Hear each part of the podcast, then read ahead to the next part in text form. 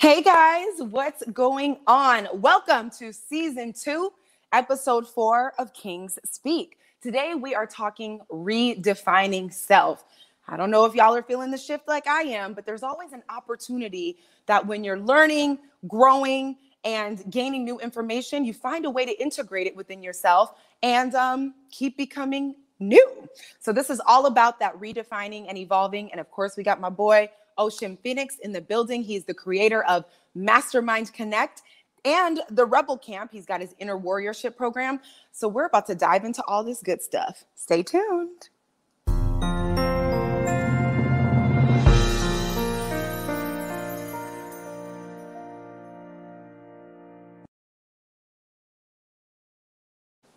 Yes, for those of you just joining us, season 2, episode 4, redefining self. This is Kings Speak. Can't wait to dive into this conversation because I know it's going to be good. So why don't you guys help me welcome my friend and the creator of Mastermind Connect and the Rebel Camp, Oshun Phoenix. Woo. Hey, what's up? Hi. How are you? You look great. Oh, I'm fantastic. So do you. Look at us. Yeah, man. Listen, aging gracefully, man. You know, aging gracefully. You know, this is what happens when you mind your business. You know, and, you know, you age backwards. You know, you ain't never lied about that, because we have known each other for I feel it's been at least 10 years at this point, and it just keeps getting better, honey. Yeah. You know, and this is why I'm so excited for you. First, I want to say congratulations on everything you have got going on. Season 2, this is such an important platform. These kind of conversations being started by a powerful woman, they're very important, and it's liberating. So congratulations to you.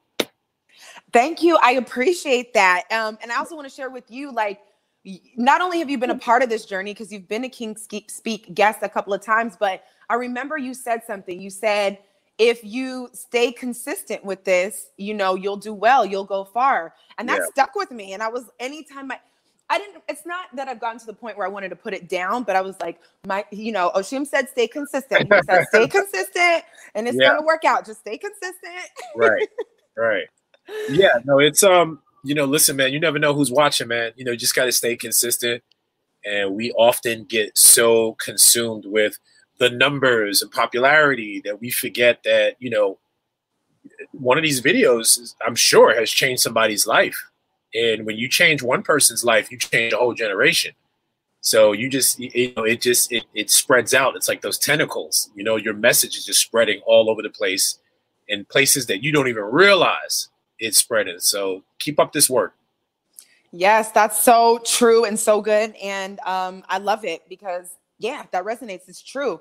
It's not about the numbers. It's the intention, the desire. And like you said, if one person, if their mind is changed, all the people around them are affected in some kind of way. So I'm just happy about that, for real. I love it. Yeah. So this, you know, the titles and things and guests still come intuitively to me. And it's just so timely. Not only redefining self, do I see that so powerfully, you know, in you, but I don't know, I'm feeling a shift right now. I'm literally getting tested in a way where I know I'm being asked to change. Are you feeling that too, or is it just me? No, it's a huge shift happening, and I'll tell you right.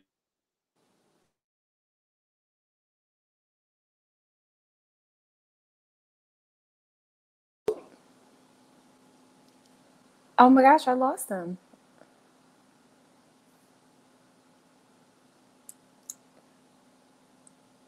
Okay, yes, Tani in the chat. Hey girl, I see you. Did I lose Oshun? Yes, come on, change. Change one, change a generation. Oh, I don't know what happened. All right, let's get him in here. I'm back. Hey. Oh my goodness. Okay, hold on. Yeah, you're doing me now. I just oh no, here I go. Here come the rumors. But what I was saying was, I don't know what happened there, but what I was saying was, you couldn't pick a better day for this topic, redefining self. Today is what's known as Quitter's Day, National Quitter's Day. So according to the app Strava, they did like 100 million something. They did research on like 100 million something profiles of people who make resolutions. And they saw that this day was the day where most people are going to give up on their New Year's resolutions, January 19th. So today is Quitter's Day. So there's a lot of people not going to the gym, quitting their fitness goals. There's a lot of people repeating the bad habits and lifestyle choices that they've made in the past. So this is a great time to have this conversation. Look how timely that is. So hopefully we can shift the mind of some quitters or encourage those who have not yet got to that point to just keep going. Yes, yes, I'm ready. Yes, so redefining self. I wanted to get the definition just because, you know, sometimes we want to put our own definitions on things, but the straight up dictionary definition is to define again or differently. And I just love that. You know, my name is Jamie, and Jamie means supplanted, which means to supersede and replace. So I feel like I'm constantly trying to get better. Let's change better. Go, like I feel like I'm always going through some kind of a metamorphosis. So I just appreciate this. But in your words, what does redefining mean to you? It means freedom. It means freedom to be whoever I want to be in this lifetime, because I'm the one that has to carry it. It means not being chained down to a system, not being a slave to this matrix. It means playfulness to me. It means wonderment. It means, and it for me, it's also understanding that we change as people. We technically change. Scientifically, there's a study that we change every 7 years. So I can almost guarantee you what you like 7 years ago, you probably have had a taste for something else, right? So it's just me being current with, flowing with the current of my life, you know, because that current changes. And I'm all for redefining yourself, especially if you're feeling empty inside, if you don't have any motivation, you don't have any drive, redefine yourself, you know. I don't want to go ahead because I know you have some questions. But to me, it is absolute freedom, absolute liberation from a system that says you have to be a certain way. And I think our generation and the generation behind us, we have been tasked with the job of redefining what it means to be free. I mean, look what's happening in the world right now. Man. Yeah. It's just so true. And then, you know, Tani in the chat, she said it signifies freedom, wonderment. And then she was also, 2 days before 21 days to set a habit. So if this is Quitter's Day, it's like, this is almost like you right there with your habit and just, you're going to fall, you're going to die in the shore, you're going to drown on the shore. Absolutely. The worst person that you can give up on is yourself.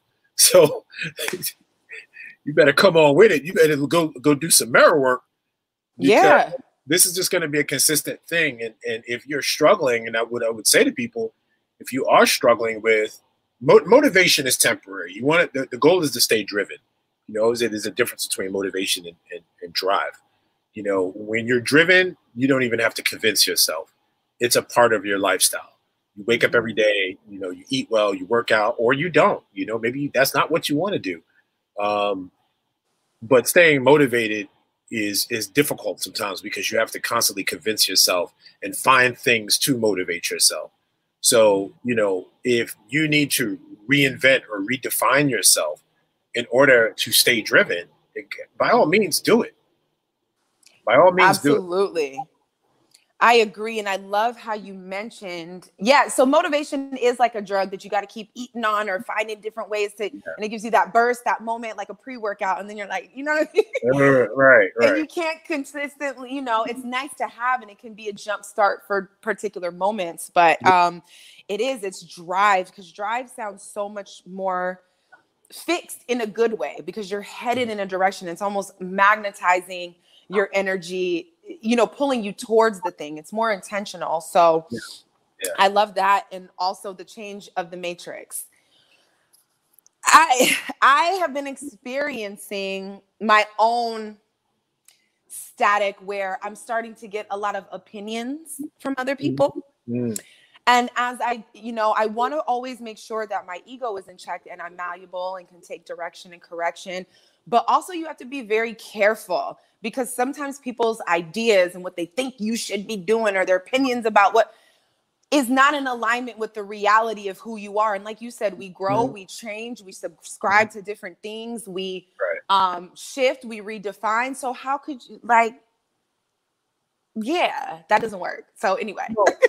It's been the story of my life. I had to, when I started to understand how my ego works, that's when I started to understand if somebody is coming from a place of genuineness, or if they're coming from a place of wanting to tear me down low key. And I had to take my ego and say, because your ego, the role of your ego is just to defend you. Correct. To protect you. It thinks it's protecting you. So once I took my ego out the mix as much as possible, because I haven't mastered my ego, it pops up, it does.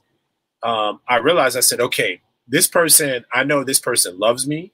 I know this person has my best interests in mind, and they're giving their constructive criticism because they want to see me win, versus somebody who is low-key jealous and wants to keep you near and doesn't want to see you go past them, right? And I had to break that down. And I had to realize that, everybody doesn't have good intentions, when it comes to giving advice. Sometimes people are secretly competing with you. I must say, that is none of your business. That absolutely is none of your business. None of your business. Right. Sometimes, you can be like, Jamie, you're a ball of energy. You give off really great energy, right? Where that energy goes after you emit that is really none of your business, right? Agreed. Once it goes out, you can receive it however, that person can receive it however they want to receive it. Sometimes when you're putting out that positive energy and you're shining too bright, people can't take that.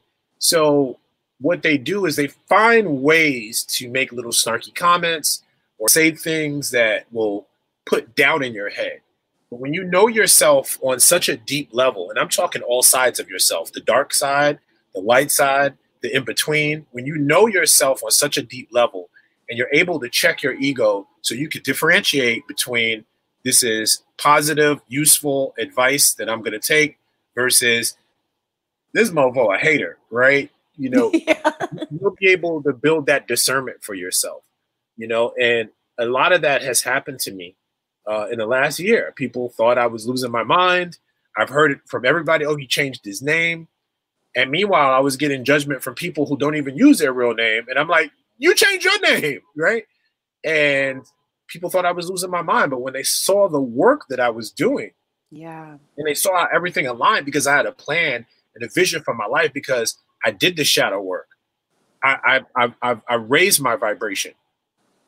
You can't really tell me a goddamn thing about it. I love that. Everything that you said. I don't care about people's opinions anymore.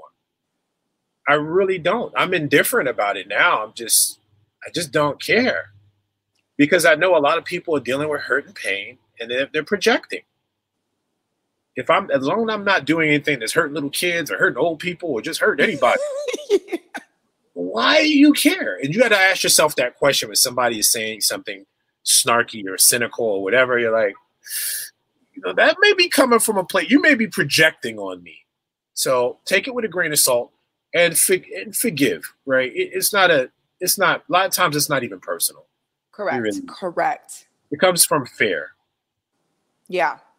Yeah. No, I love that. That was so well said, and it was a very intentional reason why I kind of prefaced this conversation with that, because not only did you speak to the laying down of the ego so nicely, because that's what it is. When you're getting the information and you're indifferent about it, you're really hearing from source and you're present. You don't have to latch on to anything and react to anything. You can be present to receive and let who you know you are filter and define that information. So I feel like when it comes to redefining self, that speaks directly to identity, and there's a strength in that. It's not that for everybody, nobody could tell me, but it's also but I know Mito. But I know it's right. But you know what I'm saying? And there has to be that trust there for with yourself. Absolutely. So, absolutely. I mean, you know, it's people take it as an arrogance, right? People use this thing, oh, you need to be humble. And I was like, no, the fuck, I don't need to be humble. I need to be me. Being humble didn't get me, you know. Right. I can't play small. I understand humility and all that stuff, but when you're growing, you're not going to limit your growth, right? Let's just say your physical body. Your physical body is going to grow whether you like it or not, unless you have some condition. Your mind doesn't talk to your body and goes, hey, man, just calm down a little bit. You're growing too fast for me. Like, no, everything else has to catch up. Yeah. Yes. I say that to everybody. It's like, if my growth offends you, then you got to catch up or just pay me no mind. So, you know, I think that people who shine bright lights, you know, it's, you know, sometimes it can feel like a burden sometimes, because people really don't think that I wake up like this every day. I wake up in a great mood every day. Like, I'm not the type of person who just like wakes up like, oh, today's going to be a crappy day. No, I literally wake up this positive every day. And the reason that I wake up this positive every day is because I've had my dose of negativity in life. I've dealt with the dark side. I'm born into the darkness, where I was raised, where I come from, and I know it all too well. So I made a decision. I made a conscious decision to focus on positivity. I still know how to deal with the darkness, but I made a conscious decision on being positive every day. That's also a part of redefining myself. It's not just the image; it's the way you talk. It's the way you walk. It's the way you treat your body. It's the things you say to yourself. The word. So you have to be very careful about, you know, not bringing the old into the new when you redefine yourself. Of course, you're going to deal with those things, but you have to make sure that you are aware. Right? This emotional intelligence thing is. Be aware and self-aware, and then learn how to self-regulate, you know, because I'll you know, from time to time, I'll get down on myself. I'll take 2 days and be like, it's human emotion. It happens. But a part of this new self that I'm coming into, and I'm still coming into my new self, I have a vision for my life and a vision for my attitude and how I emit my light and my frequency to the world. So I'm going to stay in this realm of positivity, have only positive people around me. That's a choice. Yeah, it's a choice. And I love that. You know, it's a biblical thing, but it says you can't put new wine in an old wineskin, because if you don't change the vessel, then just new information and new, it's going to destroy that. So you have to, you know, in the redefinition, you're becoming new. So that brings me to your name change. Like, where did it come from? And how did you make that choice? The funny thing is I never resonated with my original name. It was, you know, a lot of family reasons. And, you know, I've always had nicknames, right? It was Mikey, Mike Mancini, all these nicknames that I had. And I started my spiritual journey 6 years ago. And I started to gravitate towards the stories of the Phoenix. You know, it's like I have a big one tattooed on my arm. Like, I always gravitated toward the mythical story about the Phoenix. Every culture has its version of the Phoenix, of this mythical bird, in Vedic, and, you know, just whatever. And I said to myself, you know, I'm feeling a name change coming, and that was 2 years ago. And I couldn't quite put my finger on it. And I was speaking to my ex, and she was like, it's going to come to you. Mm-hmm. Right? So one day I had a shaman over my house who was just clearing the house and clearing the space, putting up some crystals in the space, and just in ceremony. And I took a shower. And I just connected with water. And this name started coming to me, like this word. It was like Oshun. And I was like, wow, this is really powerful. But I already had the Phoenix on my mind. So when I came out of the shower, it just hit me. And I was like, this is my spiritual name. And I've you know, I was kind of intimidated to share that with people because people are very judgmental. You know, people are very judgmental. And I still cared about what people thought at that point. I still cared about what people thought. I wasn't completely free yet. And lo and behold, when I Googled Oshun, because I wrote it out, it means the ancestors of Egypt. I swear, see how it's written out. It means the ancestors of Egypt in East India, in East Indian language. So I said, wow, this was so powerful. I didn't even, this was not planned at all. So I just wanted to really share that with the world. And so I just started to change my name on my social media platforms. And I noticed people were just like, huh, we don't get it. And that's okay. And I was going through a very huge life change and life switch. So I said, you know what? I want to be myself. You know, they just going to have to deal with it. And however you get it is how you get it. But just in doing that, I helped so many people come to their own realizations that they need to redefine themselves. And I felt like I needed to shed that old skin of something very traumatic that I went through for the last 4 years. And it really helped me through my transition. So a name change is just deeper than having a cool name. It really is shedding and renewal, shedding and renewal. And that for me was what my name change process was about. I don't care who doesn't like it.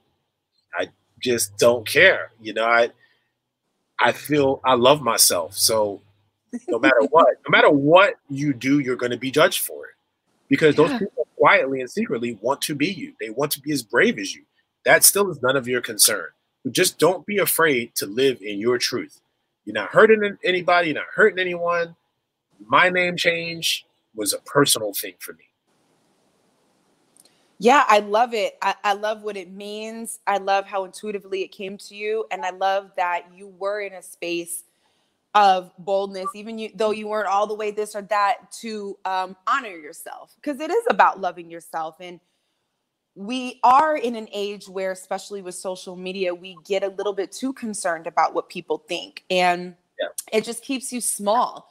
And, you know, the name change is major. Like, you know me, I'm always, it's still biblical, you know, but I love Vedic culture too. And, you know, everything, you know, I study everything, but you know, even God does that.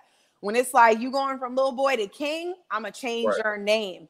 It is bigger than just, oh, this looks cool. Like I got a phoenix here. It's so spiritual and deep and powerful. And I'm so glad I didn't look up the meaning of Oshun before we talked, but I love that. It just gave me chills. It's so rich. And so are you. So it just fits. Yeah. You know, you got to make a decision at one point in your life to stop living for others and start living for yourself. Yeah. And a lot of times it's our social circle that actually prevents us from living in full expression because we are scared that our social circle, who's not even happy a lot of times, is going to judge us. And I've been in that. I've been in every social circle you can name. Flown jets with billionaires. I've did nightlife in New York City. I was basically like a psychiatrist in nightlife. People bought me their problems and I took their problems away. I've been in motorcycle circles. I've been in every circle that you can imagine. And it's the same thing. People get into a lot of these social circles and settings in order to be accepted. People want to feel a part of something. Well, in that, sometimes you can give up a large piece of your identity. Oof. You have to be careful when you are, you know, getting into these cliques and these social circles that you're not surrendering your identity and you are not doing things just to appease people and become a part of that people-pleasing program. Because once you become part of that people-pleasing program, you're going to lose yourself. And sometimes you lose yourself for years. If you want to rename yourself Carrot Top, that you can do whatever you want to do. Yes. Like, especially with black people in this country, we are very tribal people, right? When a new dance comes out, everybody do dance. We doing the Busta Challenge, everybody doing the Busta Challenge. Everybody's wearing this, everybody's wearing this. Like we have a very tribal culture and it's a beautiful thing, but we have to make sure that we remember that we are two individuals. So if you're struggling with your identity, your sexuality, your, you know, feeling like poor or whatever, you know, it's time to drop that And the way to do that is to start going within. And everybody's not ready to go within, because that takes deep shadow work. That takes reflection. That takes visiting the past. It can be scary. It's a journey, though. But are you going to forfeit the journey because you're scared to be judged by your social circle? Woo! When you're trying to redefine yourself, you can't see it. You have to have tunnel vision. You can't worry about what anybody else is doing. How are you going to show up for yourself authentically every day? Or you just want to be known as Safe Susie Homemaker, 2 kids, this and that. And there's a lot of people who like live in that scenario. They want to be, you know, they want to be off jet setting somewhere. You can do both if Correct. You really put your mind to it. If you create your world, let's say you're a single mother. I know it's not easy, but try. You know, you want to jet set around the world and take your kid with you. Hey, you could. There's women that are doing that. And for men, you know, a lot of men want to be them. They can't because that machismo stuff. So there's so many different layers on why people don't truly live in full expression and get to a point where they can redefine themselves. So, yeah, you know, it's very true.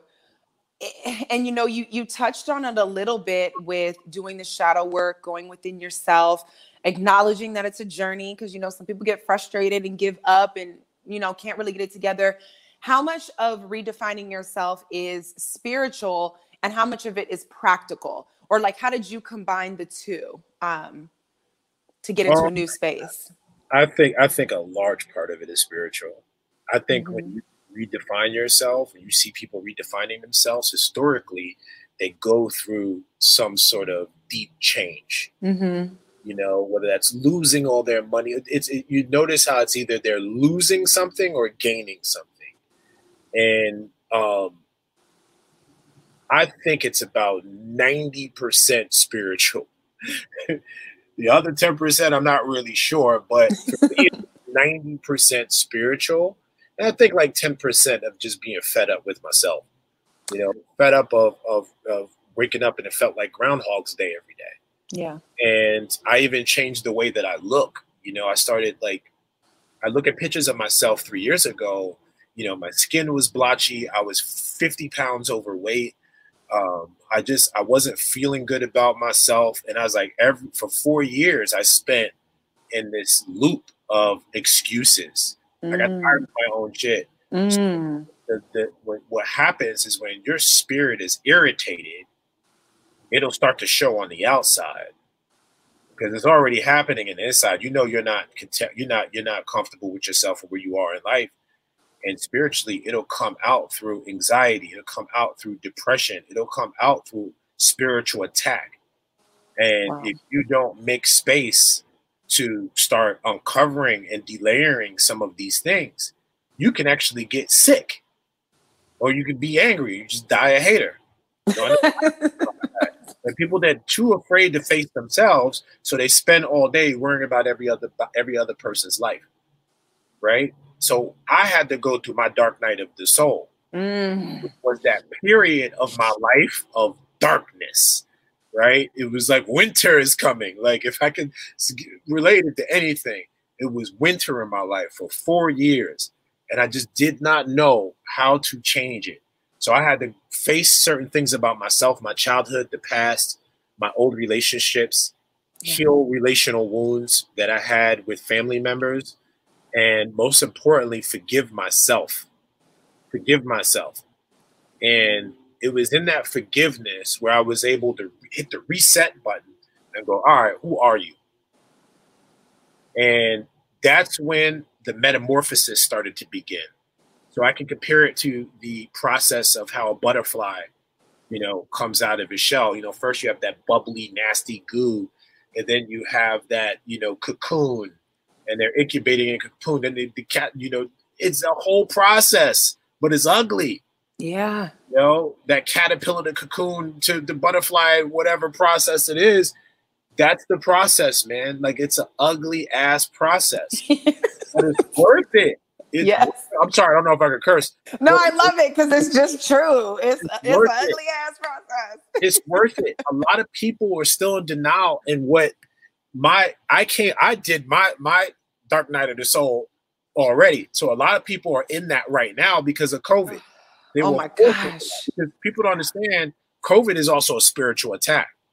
For sure. Doesn't Corona means crown in yeah. Sun. So the thing is, it's just like if you don't take a couple years of your life to go inward and heal certain aspects of yourself, you will always, it will just, that illness, because it is an illness, yep. will just relocate the other areas in your life. And then it will always prevent you from, like I said, living in full expression. It's very true. Gosh, I remember I did go through a dark night of the soul myself. And you're right. Like, I remember that time too. And I wasn't ready for a long time. And my thing, I would just drink. Like I couldn't figure out like why I felt so heartbroken. Right. And I had no idea there were so many parts of me screaming to breathe, screaming to be acknowledged. Like I had no clue. And the beauty of that is going on these journeys, especially for people like us where, you know, I can show up on my worst day and still make you feel good. So it's not, you know, the light is there. But wrestling with these things and being able to come out on the other side, especially people like you and I, is beautiful because it does impact others in a way where we can communicate things and share and help other people grow. Because it's I just didn't know what to do. I didn't know what to do for a long time. So I completely relate to the dark night of the soul and needing to acknowledge. And that does have to happen first before the whole butterfly moment. And sometimes it happens more than once. Like, in different ways, like how you said, you know, the dis-ease, the disease in the body, it shows up in different spaces and areas of your life, and you just kind of have to keep digging and figure it out so you can grow through it. Yeah. You know, so with that being said, my next question for you is, what are some of the changes that you've seen in your life and the lives of your loved ones as they respond to a healthier, happier, wholer version of you? Everything. I went through, necessary changes, things that were no longer serving me. I just wanted to hold on to the things that were no longer serving me because I found comfort in that. Oh, and we can fear change so much that we're actually hold on to something that's hurting us versus going blindly into that tunnel and seeing what's on the other side of that tunnel. And it's scary because when you go through that tunnel of darkness, you can't feel anything, but you can see the light. You start seeing the light at the end of the tunnel. And a lot of us fear that light because that light is actually our full potential. It's actually the beginning of life because it's a self-actualization. And I want people to Google Maslow's hierarchy of needs. He basically lays out what every human needs, the basics of what every human needs, which is safety, security, food, love, companionship, purpose, and then at the top is self-actualization. And for me, how everything changed was coming into a point of self-actualization, which is like, oh, I know what I'm here for. I know what I'm here to do. I see my power now. Mm-hmm. Not saying I'm fully in my power, but I know how to access it and I know what to do in order to access my full power. It's going to take me doing these couple of things, but every day I'm going to crack at it until I get closer to it. So I'm getting closer and closer until I got to that light. And coming on the other side of that tunnel now, I don't take things as personal as I used to. So my relationships actually got better. Even with people who have hurt me, they got better because I started to understand their pain, right? Understand their pain. I'm like, man, you know, when I realized we're all dealing with trauma, we're all dealing with some level of pain or misunderstanding of something, then you don't take things personal. Because it was about 3 months last year where I was really bitter about something. Yeah. And it was blocking my blessing. You know, when you hold on to that anger and you hold on to that resentment and you hold on to the past, it blocks everything. It literally turns all the faucets of abundance off. So you can get to a certain place, But you're like, damn, why can't I just get over this hump? It's because you're holding on to something. And it may be something that you've buried in the back of your unconscious mind.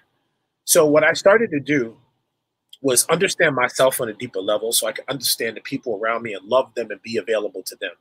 There's somebody that is a specific person that I forgave. And as soon as I forgave that person, I actually saw them. As soon as I forgave them, things started to open up for me. Mm. The relationship with my parents is better because I understand them. They both suffered severe trauma. Yeah. The quality of my life has gotten better through this process. And I honor it because holding on to, like, it doesn't mean that you have to reconcile with somebody. Right. But forgiveness frees your heart. So what happens is that resentment, that anger, that bitterness, it's right here in your heart. It sits on top, weighing it down. It's like a cholesterol buildup, right? It blocks your arteries. It doesn't allow you to love fully. You always be guarded. And though you have to be careful to a degree, it's not necessarily careful is a wrong word. You just have discernment, have boundaries. When you enter a romantic relationship or you enter a friendship or any ship that you're going to get on, you notice how when you get on a ship, you take your time to get on. Correct. Just use some discernment, watch your steps, have boundaries. You know, because loving somebody fully from a healthy place is beautiful. So that's what it's really done for me is increase the value of all my relationships. I forgave a lot of people and I reconciled. So, because a lot of stuff wasn't as serious, like nobody physically hurt me. Mm-hmm. But I was able to actually empathize with the person and say, you know what? Your childhood was messed up. You know, you don't know, understand love, you know, and that's your journey to understand. I'm not your teacher, but I forgive you.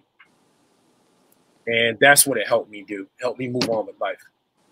Gosh, that was so well said and so major. And again, it just resonates so much because that's capacity. We want to open our hearts. And when we create that space, we really are able to see other people.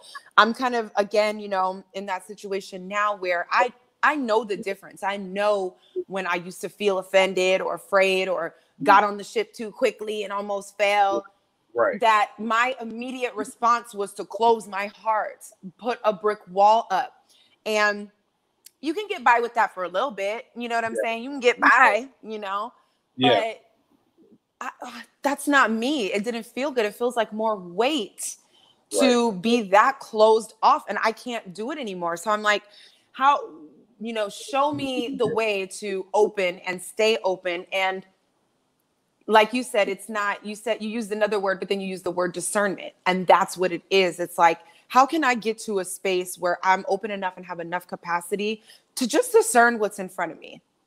From an honest space so that I'm not in defense mode, because a woman in defense mode who always feels like a victim about to be attacked is not a flowing woman. Your intuition, it blocks so many other things, your intuition, your abundance, your this, your that. So, you know, the forgiveness and the willingness to open your heart and see and create that space is major.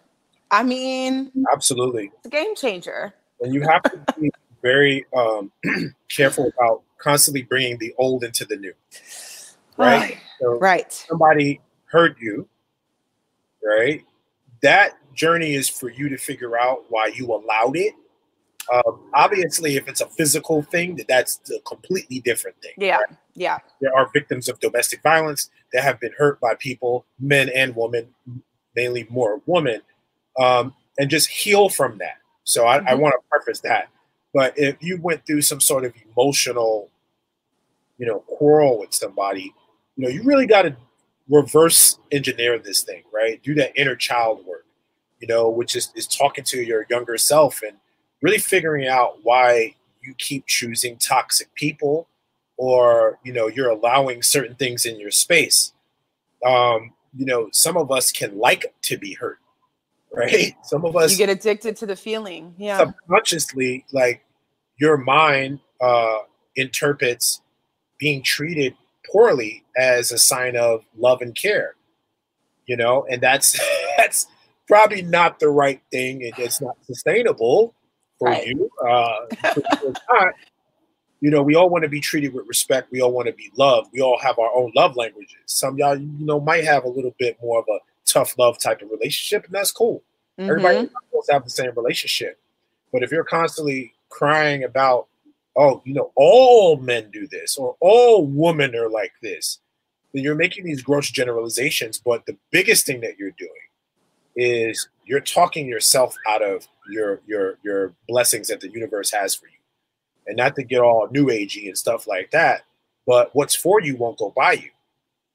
You know, what's for you won't go by you unless you allow it. So just because I was hurt in my last relationship or hurt 2 relationships ago, you know, doesn't mean that I should be bringing that baggage into a new situation, you know, or, you know, a work situation, right? I know people that have been burnt from a business standpoint, and they're overly cautious with everybody now, you know, because and what happens is that it's unfair for the person that you're engaging with because they didn't share that situation with you. So now you're projecting. So my thing is to release every day. And that's a new thing that I've been working on. I did a burn ceremony last night, you know, where I wrote down a couple things that I wanted to let go. And, you know, is releasing every day. Because we see traumatic things on a daily basis. Like, somebody sent me a video of a guy like dying on the train tracks today. Didn't even ask me, just sent it to me.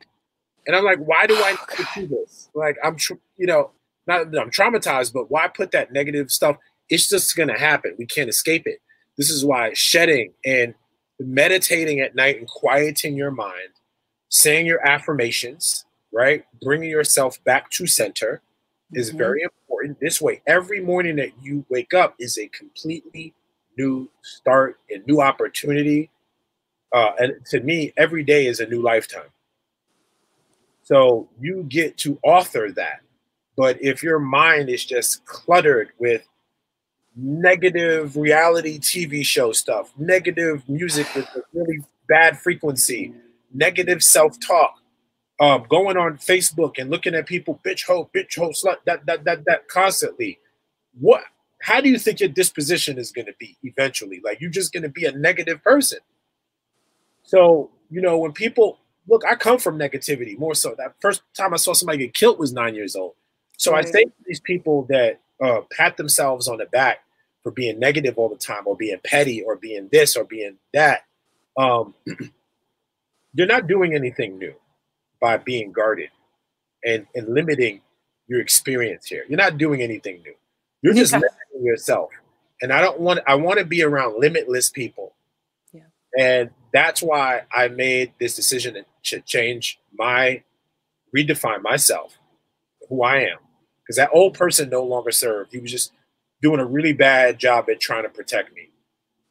So my biggest fear that I had was to die old, stupid, lonely, and broke. Come on, because that sounds ridiculous. That does not sound fun. I have a lot of family. We didn't do all this for that.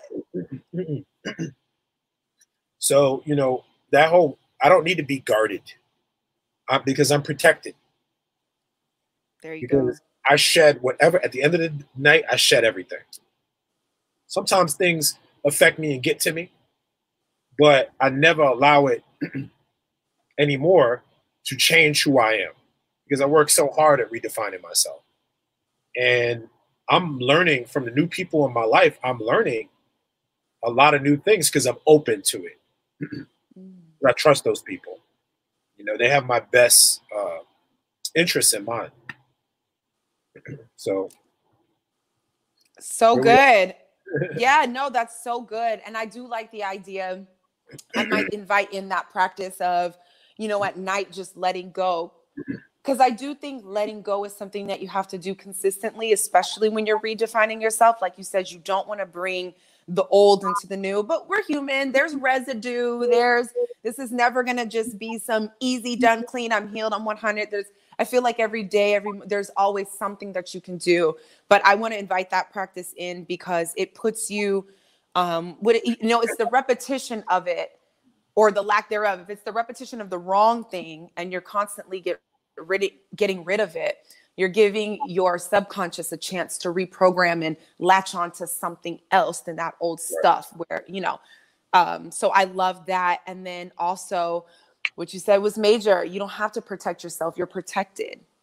And that can be hard for someone to grasp who grew up like you and in completely different circumstances, who grew up like me. Like, everybody has their own, you know, I had my parents, I had everything. So I don't want to make it sound like my parents were whatever, but at the same time, I was still extremely independent. So I always thought, well, if I don't do it, it ain't gonna get done. I got my car, my school clothes, my money. At one point I was making more money than my parents, I gave them. So it's not a bad thing, but it's like, whoa, whoa, whoa, girl. Like, you're not out here by yourself. Right. You're not out here. So you don't need to do all that. So we all have these things where it's like, no, you're okay. Relax. Yeah. I mean, you found a tribe that also supports you. What I would say is, one, if you're going to start this practice, how I do that nighttime practice is I ask myself, what do I need to let go of? Mm-hmm. And then I have a thing called the gold agreements, which are my principles. Mm-hmm. And my principles are my personal truths, and I have them in my phone. It's a practice that I teach inside of the Rebel Camp. It's a part of my Inner Warriorship program, which is the first thing that I have people do is write down, ask themselves, what do they stand for? What are they no longer willing to tolerate? And what do you want? And there's a list, and that list grows and grows and grows for people. And it's different for everybody. So, you know, that's what I do nightly. Sometimes I miss a night. When I feel like I don't need to let anything go because it was a great day. Every day is not, you know, filled with toxic trauma. No. Yeah. In that case, I got to ask myself, what the hell am I doing? Right. You know, my days are pretty good. So that and also finding your tribe, finding a supportive tribe. People don't do the work, and they will not do the work. A lot of them. They a lot of people talk about doing the work. You know, a lot of people, I see them on Clubhouse, on Facebook, talk.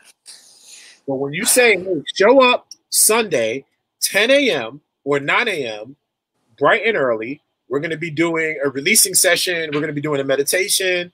We're going to be talking about our traumas and our fears. How many people are going to show up? How many people are going to invest money into self-development?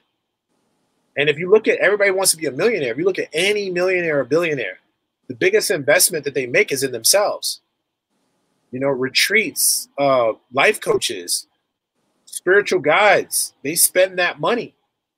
You can do that on a smaller scale if you want, but if you want to change your life, you have to invest in yourself. So finding your tribe, investing in yourself, there's all types of ways to get closer to defining and discovering who your true self is. Yeah, no. And you said what? I'm sorry? People have a lot of tools now. Yeah, which I love. I really appreciate that too, because it's like, you know, I saw your post about, you know, your dad and then his father. And I really feel like us Zennials are like, I call us old school millennials. It's like, we got all of that old school stuff, the old school, the church, the don't do this, the parents just work, you know, maybe parents not being as open with the I love yous, the we don't do therapy, all of that stuff, you know, but then now we're still young. Some of you have children, we're still here and we're like, oh, there's a whole, so we are literally, I feel like a part of this shift. I mean, for generations, like this is us right here, like taking it from here to this thing to give our children and the next generation a chance and opportunity to, we're redefining more than ourselves is what I'm saying. We're redefining something much bigger than that with our tools and our conversations and our willingness to invest in ourselves and things like that, because this is completely different than when we were raised. Right. We have to stop being so angry at the baby boomers. Yeah, we really have to stop being so angry. And I don't like that conversation. It's very ageist, and it lacks compassion. You know, because you have to understand, like, they didn't get a chance to define themselves. They had no internet. They grew up in the, like, you know, the era where it was like house, 2 kids, job, stay on the same job for 45 years, retire when you're like 65. Now you're able to live your life. Your knees barely work. Your back is broken from going to the job every day. They didn't have as many options, and they didn't have the information readily available in their face so they could define themselves. And, you know, when my mom was coming up, her teacher told her, my mom was like, I want to be a doctor or something like that. I forgot what it was. Mm-hmm. A lawyer. And her teacher, 3rd grade teacher, looked her in the face and said, you can't be that. Because little Negro girls can't be that. So understand what you're dealing with. So all this, like, the slick talk, you know, about the generations before us, they were really mixed up. They had to go to war. And I'm talking about war. I'm not talking about we're going to drop a bunch of missiles out of drones and, you know, fight from a distance. I'm talking about being in the jungles. You know, my grandfather was at war for 100+ consecutive days with no break in Germany. Mm. He's a black man from New York. So they came back with a lot of PTSD and a lot of issues and mental health stuff that wasn't diagnosed back then, and took it out on their family. But then there's a lot of people from the boomer generation that did a great job with raising your parents and their children. So it's, you know, I just think that we need to have more compassion, you know, when it comes to our experiences. You know, they didn't get a chance to define themselves, but you get a chance to define yourself. And that's the beauty in this. But there's a cost with that. That cost means that you have to contribute to breaking this generational trauma and generational cycle. And the way that you do that is through self-care, self-love, not passing on down toxic traits to your children or to your nieces or your nephews or whatever. And being emotionally intelligent, studying emotional intelligence, constant reflection, without judgment, just observation. Correct. And all of that, what you said, is a little bit of work. So it's going to take some work now. Don't be afraid to get your hands dirty. Facts. So since we are talking about the things that we can do, and, you know, spirituality can be a little bit confusing for some people depending on where they're getting their information. But what spiritual pitfalls do you feel like people are falling into these days? And my example of the pitfalls is like the perpetual state of healing, or the obsession, or just being too reliant on gurus, or too tight on the Bible, or too, you know, where are people messing up here, in your opinion? All of everything that you just said is relevant. And I'm going to go through these really quickly. I do have an issue with the obsession with healing, right? Like, you got to know when you healed from a situation. And just because, and people think, you know, look at it like a wound, right? Mm. People think about healing, they think that they'll never see the scar again. And I can look at a scar and say, oh, this is healed. But sometimes you can still feel the pain from the scar. It is what it is. Sometimes the wound is that deep. But if it's healed and it's not bleeding anymore, then it's healed, right? That scar is healed. But There is an acceptance that has to come along with certain things, right? Healing doesn't mean that you are going to erase a certain situation from your memory and never remember it. You may be triggered down the line by something that you thought you healed from, but at least it's not ruling your life. And that, to me, is healing, is not allowing traumatic events that have happened to you rule over your life and prevent you from living in full expression. Now, I see a lot of reliance on gurus. I'm actually writing a book right now. It's a graphic novel based off a true experience of someone who, like, lost who they were, their entire, like, they lost themselves in a guru. And that guru was living a double life on the side. And actually has a cult, right? So what's happening now are people are gravitating towards a lot of these online gurus. There is nothing wrong with online gurus. There's nothing wrong with people who are genuine. But what I will tell you is use your discernment. Use your discernment. When you become a part of these communities, sometimes you relinquish your voice. You give up your voice, and the only voice that you trust is another person's voice. This is why my platforms, I call them a communitas. And a communitas is a Latin word for a community where everyone is equal. Mm-hmm. And there's not that one guru grabbing for that one ring of power. I am not a guru. I'm not a spiritual guru. I don't even call myself anything spiritual. I'm a guiding light, and I'm a resiliency coach. I teach people how to be resilient in whatever it is that they want. But I've seen people, I just helped somebody get out of an online cult like 3 weeks ago. And you've given these people your money, and they're telling you to forget about your kids. This is a real story. Like, forget about your kids. You don't matter. I've heard horror stories. Oh, my God. I mean, I have so much information that it's going to stay with me. But I even heard stories about sexual assault, because especially with women, a lot of women are spiritually curious. They're more likely to go into these situations. They get attracted by a lot of the divine masculine energy that comes from these online male gurus, and they get sucked in, and they become your god, and they become like a parent to you. So be careful. Use your discernment. Fall in love with the message, not the master. I always tell people that. Mm. The other thing, I think the pitfall is, you know, not really doing the work fully. There's a lot of people that are dabbling in this thing. They get these different methods and modalities and all these, you know, spiritual things like saging and smudging and dealing with crystals and all these things. And they develop an unhealthy reliance on those things, because those things actually meant to aid you in the process. But to walk through that tunnel, you're going to be naked, cold, and it's dark. And a crystal ain't going to do nothing but aid you in your anxiety, perhaps, or make you feel empowered. But if you're not connected, you won't harness the true power from that thing. Or going into meditation helps you quiet your mind and your anxiety so you can handle the situation. But you're still going to have to go through that tunnel. Gotta finish the work, do the work, stay committed, show up. I can't tell you the reason that I'm winning right now is because I show up. You do. I show up every day, even with men. I work with men. Men are the absolute most difficult to work with. Why? Because they think they got it all together? Or they want to portray that? Or why do you say that?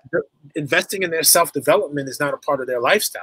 They'll spend $1,000 on sneakers before they spend on like a retreat or some course that will help them understand economics or love or life or whatever like that. They won't spend that type of money. You have to be a very enlightened man to go in that direction. I've spent a lot of money on myself and my self-development. I'm literally about to join something after I get off this call because I resonate with it and it adds on to my knowledge of self. Versus I can spend that $20-something a month on what? Starbucks? You know? So a lot of these places are low entry points. If you show up every day, you will start seeing the results. But, you know, a lot of them, they don't want to show up. And I can't tell you, dealing with men on a self-development level is a teeth-pulling, grinding thing. Or what men do is they ghost, right? So men are famous for ghosting. They get what they want, and then they ghost, right? So I can't tell you how many men I speak to about their problems with their wives or their this or their that. And I say, okay, what I want you to do now is just show up for a Mastermind Connect event. Show up. You don't even have to show up for my friend's event. This is a good event. This is about understanding your emotions and love better. They won't show up. They just want to vent, but they don't want to. They're not about that follow-up action. This is why very few men right now that have a certain level of enlightenment and emotional intelligence. And then the ones that are not doing that are just on the sidelines looking, and they're going to lose. And I'll tell you why they're going to lose as we enter this age where the feminine is rising, this age of Aquarius. So if you don't embrace the feminine aspects of yourself, you're going to be so emotionally lost in all of this because you're not going to know how to handle the feminine side of yourself, which is the more emotional side, the more water side, the more feeling side, right? Because the masculine is about action and building. Yeah. So you're going to be lost in the sauce if you don't understand that polarity, if you don't understand your emotions. It's going to be a tough 5-10 years for you. That is true. It's so true. And it does take an enlightened man to know that. You know, I was listening to somebody else. I don't remember the gentleman's name, but he was like, and you wouldn't even think he spoke like this, but he was like, once I invited in the divine feminine in a particular way, I smiled more at my workers. I had compassion for my this. I had empathy. It added another zero to the end of his income. Like, yeah. Now going from 6 figures to 7, that's cute. That perks up the ear of a man, but it's like that divine feminine part that you're talking about, really tapping into that and having an understanding of what that means for you is power. Absolutely. And it's not one thing that I don't get involved with, because I know a lot of guys like this. What they'll do is they'll read a lot of books, right? Mm-hmm. On self-empowerment. But they still have that level of ego attached to it, where they treat spirituality and self-development like a battle rap, right? They just want to go in with their knowledge and they want to impress everybody. Yeah. So they can turn on the women, and these women can come around and say, "Oh my God, I can listen to you talking." And, you know, it's like another tactic to get something out of the feminine, or to gain social status. And when you naturally are doing the work and have it, you won't have to manipulate. You won't have to put on a show for people. All you got to do is just show up as yourself. Bring us this knowledge because we need it. Bring us the wisdom because we need it. But, you know, be genuine, you know, be authentic, because it'll always show up, you know. And I love these brothers who come around, because I don't, there's certain things that I just have no interest in, but they're like, I just don't have an interest in everything. I know what I know, and I show up as authentically as myself. The way that I live my life is an example to people to get them driven. And I don't need to know everybody in every pharaoh in the Kemetic pantheon. I don't need to know that. I don't need to read the Bible front to back. I don't need to do a lot of this, because I'm tapping in intuitively. I've done the work, and I only share from the level of what I know. And then when I read about something else or experience something else, and I embody it first before I go spitting the knowledge like a rap battle, right? Mm. I embody it. I let it sizzle in my spirit. If it resonates, then I share my perspective. But I'm not a gatekeeper. And we have a lot of people that have taken this knowledge, and they're deterring people actually from living their lives. Woo. Because, oh, I read here and I read here and I read here and I read here. But what about what you think? So now it's putting seeds of doubt in your mind when you think about reinventing or redefining yourself. This is why I say, I don't care if you meet a guru who can astro travel and levitate and all that. You still got to focus on yourself. It's cool to be impressed, but don't want to be like somebody else. Only want to be like you. Be inspired. But only your goal is to take your journey. And I have seen a lot of people lose themselves in the lore of others. So that, to me, you cannot redefine yourself until you are fully trusting in yourself. I can't tell you how many people, somebody says, "What's wrong? Is he okay?" And it's just like, I'm more than okay. He's like, I think he lost his mind. I said, no, I found my mind, actually. Because I no longer have to rely on external things to be happy. Oh, I love it. And I'm just so proud of your journey in this. And you know, something that stuck out to me that you said is what I like to do too, is when I learn something new, yeah, I call it integrating. I have to let it integrate with me, because then when it comes out, it is my perspective. It's a little bit of who I've been through, what I've been through, who I am, how I took the information, but it's now a part of me to where when I'm sharing it, it is authentic. And, you know, you can eat the meat and spit out the bones and get what you get from it. But that integration is so necessary before you just battle rap. Like, bring it to the table. Like, these are spiritual knowledge barbs, and everything has its place, but you'll waste a lot of time. I know people that have read every single book back and forth, watch every documentary about the Anunnaki versus, neuroplasticity, all these things. And they're still weak. They just hoard knowledge and information, but they don't apply it. So what you want to do is be that person. If you really want to redefine yourself and reinvent yourself, be that person who trusts themselves more than you trust anybody else. I can reference the answers from somebody else's experience and get, not reference the answers, but I can be inspired by somebody else's journey and honor their journey. But I got to always remember that this journey is my journey. I can help people along their journey, but I'm not going to get so tangled up in somebody else's journey that I lose myself. Because then you're going to get into constantly redefining yourself over and over every day, because then you're lost. Yeah. You find yourself, you discover exactly where you are, the specific coordinates of where you are in your heart and in your mind and in your gut. You know the specific coordinates. Because your heart, especially, your heart is a compass. You know, your heart is a compass, but, you know, it has that electromagnetic frequency. So it pulls in.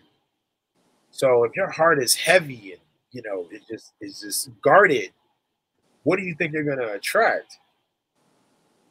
You know, when you're dealing with somebody that has a light spirit, that has a free heart. And I love the term spirit. I love the conversation around spirit. Spirit to me is this, and I don't want to explain it, and I'm going to land the plane here, is when you walk into a room, when somebody walks into a room and they just have a big spirit, and you just automatically get happy when they walk in the room. That's like you, Jamie. I get happy when you walk in the room. I'm like, it's going to be a good day. It's going to be a good day. Sunshine just walked in the room. That is spirit. That's like spirit. Like, you know, like, woo! Person got spirit. And that's what I never want to lose that. Because once I lose that, I've lost everything. Yeah. And you know what? Regardless of maybe your ups and downs or whatever the case, you've always had that. I mean, I'm sure you know, but you've always had that. I don't know if you remember one time in New York, I was doing my High Life series events, and I had just started with the High Life, and I think it was like raining that day. It wasn't, you know, whatever, but the first one was amazing, but the second one, something was raining, it didn't even matter, but it was only like 5 of us that showed up. It was like me, you, Jay Camp. We had so much fun because it was like 5 lit, light people. And it was amazing. It was beautiful. It didn't matter 30, 50, 80 people didn't show up to this and that, but I'll just never forget that. Like your energy and what you bring to the room has always been like, my guy, like, you know, so that's amazing. Yeah. I love, and that's, you know, people pay to get that. So that's why you got to, like, when you redefine yourself, you got to sit down and just write out the things that you love about yourself, write about the things that you want to enhance, you know, write about the things that you want to remove out of your life. Just create that list. I call it the list, you know, and it's up to you sometimes to define what's on that list. But, man, ain't nobody going to steal my spirit, because ain't nothing more important than that. You know, money. You know, we all want money. We all want notoriety and be recognized for our work. Yes. But I will not let anything define me, because there is nothing externally that can define me. That part. When you go to your funeral, the only thing people are going to remember is how you made them feel. And this is why energy is so important. It's the most valuable thing we own. You know, you're not going to mess with my energy. Nope.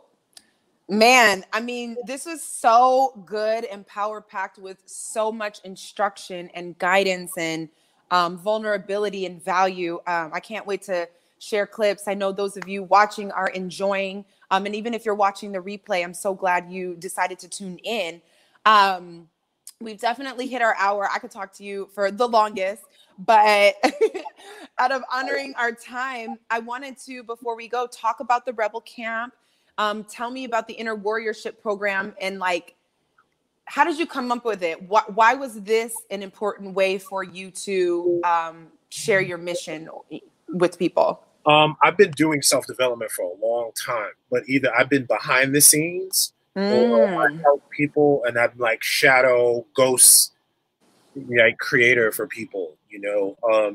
But 6 years ago, me and a couple buddies started a men's group called Mastermind Connect, and that really started my self-development journey. That is a group for men who are looking to level up in life. It's a men's group. But, you know, I took a step back from that on the executive level. I'm still involved. I'm still a founder, to really focus on the thing that I love to do most, which is make people feel good about themselves. Very simple. So I started to trust myself, and I call myself a guiding light, and I'm a resiliency coach. I made my own programs, things that have worked for me.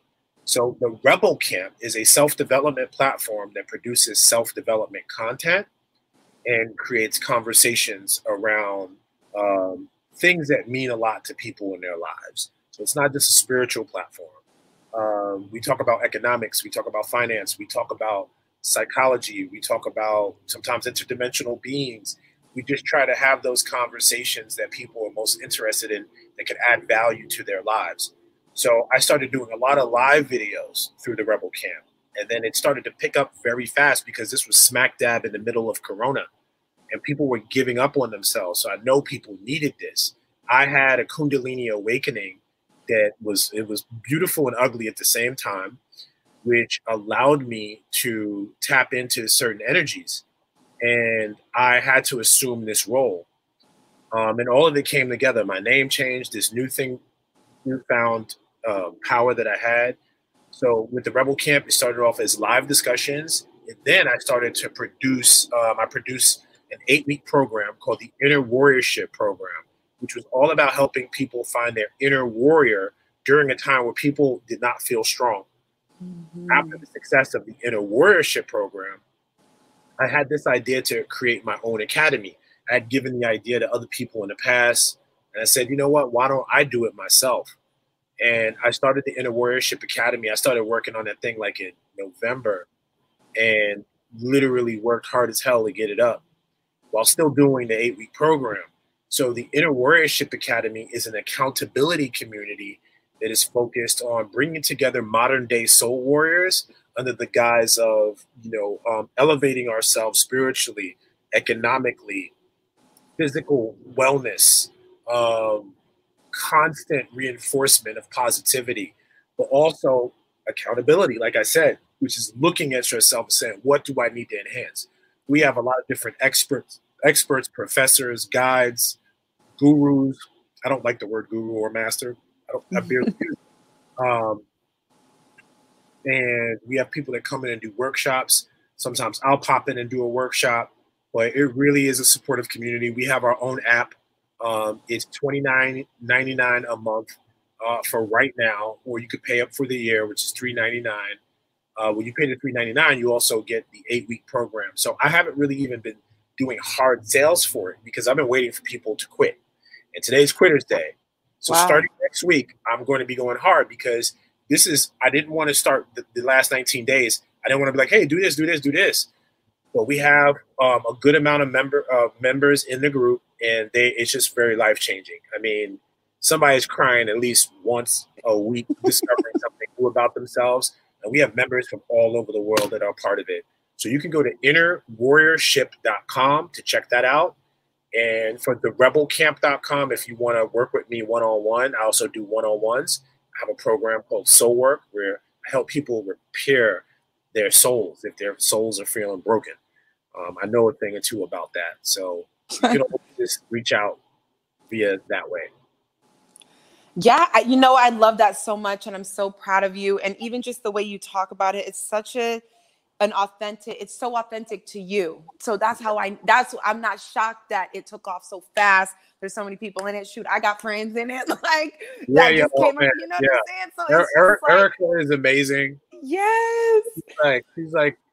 She loves you. Person in the world. Yes. And I see her growth, not even to be like, you're monitoring people in there, but I just see her countenance has changed. So I'm just so happy for that. So Really quick before we go, what's some of the feedback that you're getting from your tribe where you're just like, you know, you're doing the right thing? The feedback that I'm getting in my tribe is very positive. You know, I've overproved myself. I'm an OG in this, and you know, this is not bragging, but I guess it is. I have always been 4 or 5 years ahead of my time. I had the first. I had the first online hip hop television show in 2002. That was 3 years before YouTube existed. YouTube came out in 2005. When I did nightlife, I had the best parties in the city. You did, hands down. I was the person that introduced one of 4 people that introduced the concept of mobile fundraising for nonprofits. I was getting hung up on for 3 years, and now everybody's mobile fundraising. Text $10 to 383838, and I worked with a startup back in the day to popularize that. It was us and one other person doing it. And, you know, so I worked really hard to popularize mobile fundraising. Then I moved to, you know, consulting full time and just connecting brands with people. So I'm back consulting. I'm working on a lot of great stuff right now. So, you know, stay tuned, man. Stay tuned. You know, I really appreciate the journey, and I appreciate you. Yeah, I appreciate you. And I'm just glad to be tagging along. You are a visionary. Yeah. Yeah. And yeah, you've always been ahead. So I'm glad that you know that and see that. And, you know, are just walking in the fullness of who you are. You deserve it. And luckily you're doing so because so many other people are benefiting from it. So thank you. Absolutely. Thank you so much for having me. Yes. And spending this time. I'm going to have you on, cause I stopped doing videos for a little while, but, I'm starting season 2 of my Ashes of the Phoenix series, which are, deeper conversations. So I want to have, I got you lined up for something, but I'm still doing the schedule. Yeah. You know, I'm here. Just let me know. You know, I'll get in where I fit in. You know, we got this. Absolutely. So I love it. Thank you for your time today. I can't wait till we can hang out in person again and just, you know, have a moment. Absolutely soon. I'm relocating to Georgia. I'm in the middle of that right now. So. Well, I'm in Texas, so. Yeah, I mean, we're close to each other, all right? Yes. All right, my dear. All right, my love. Thank you so much, and thank you guys for watching. All right. All right, take care, guys. Thank you. Peace.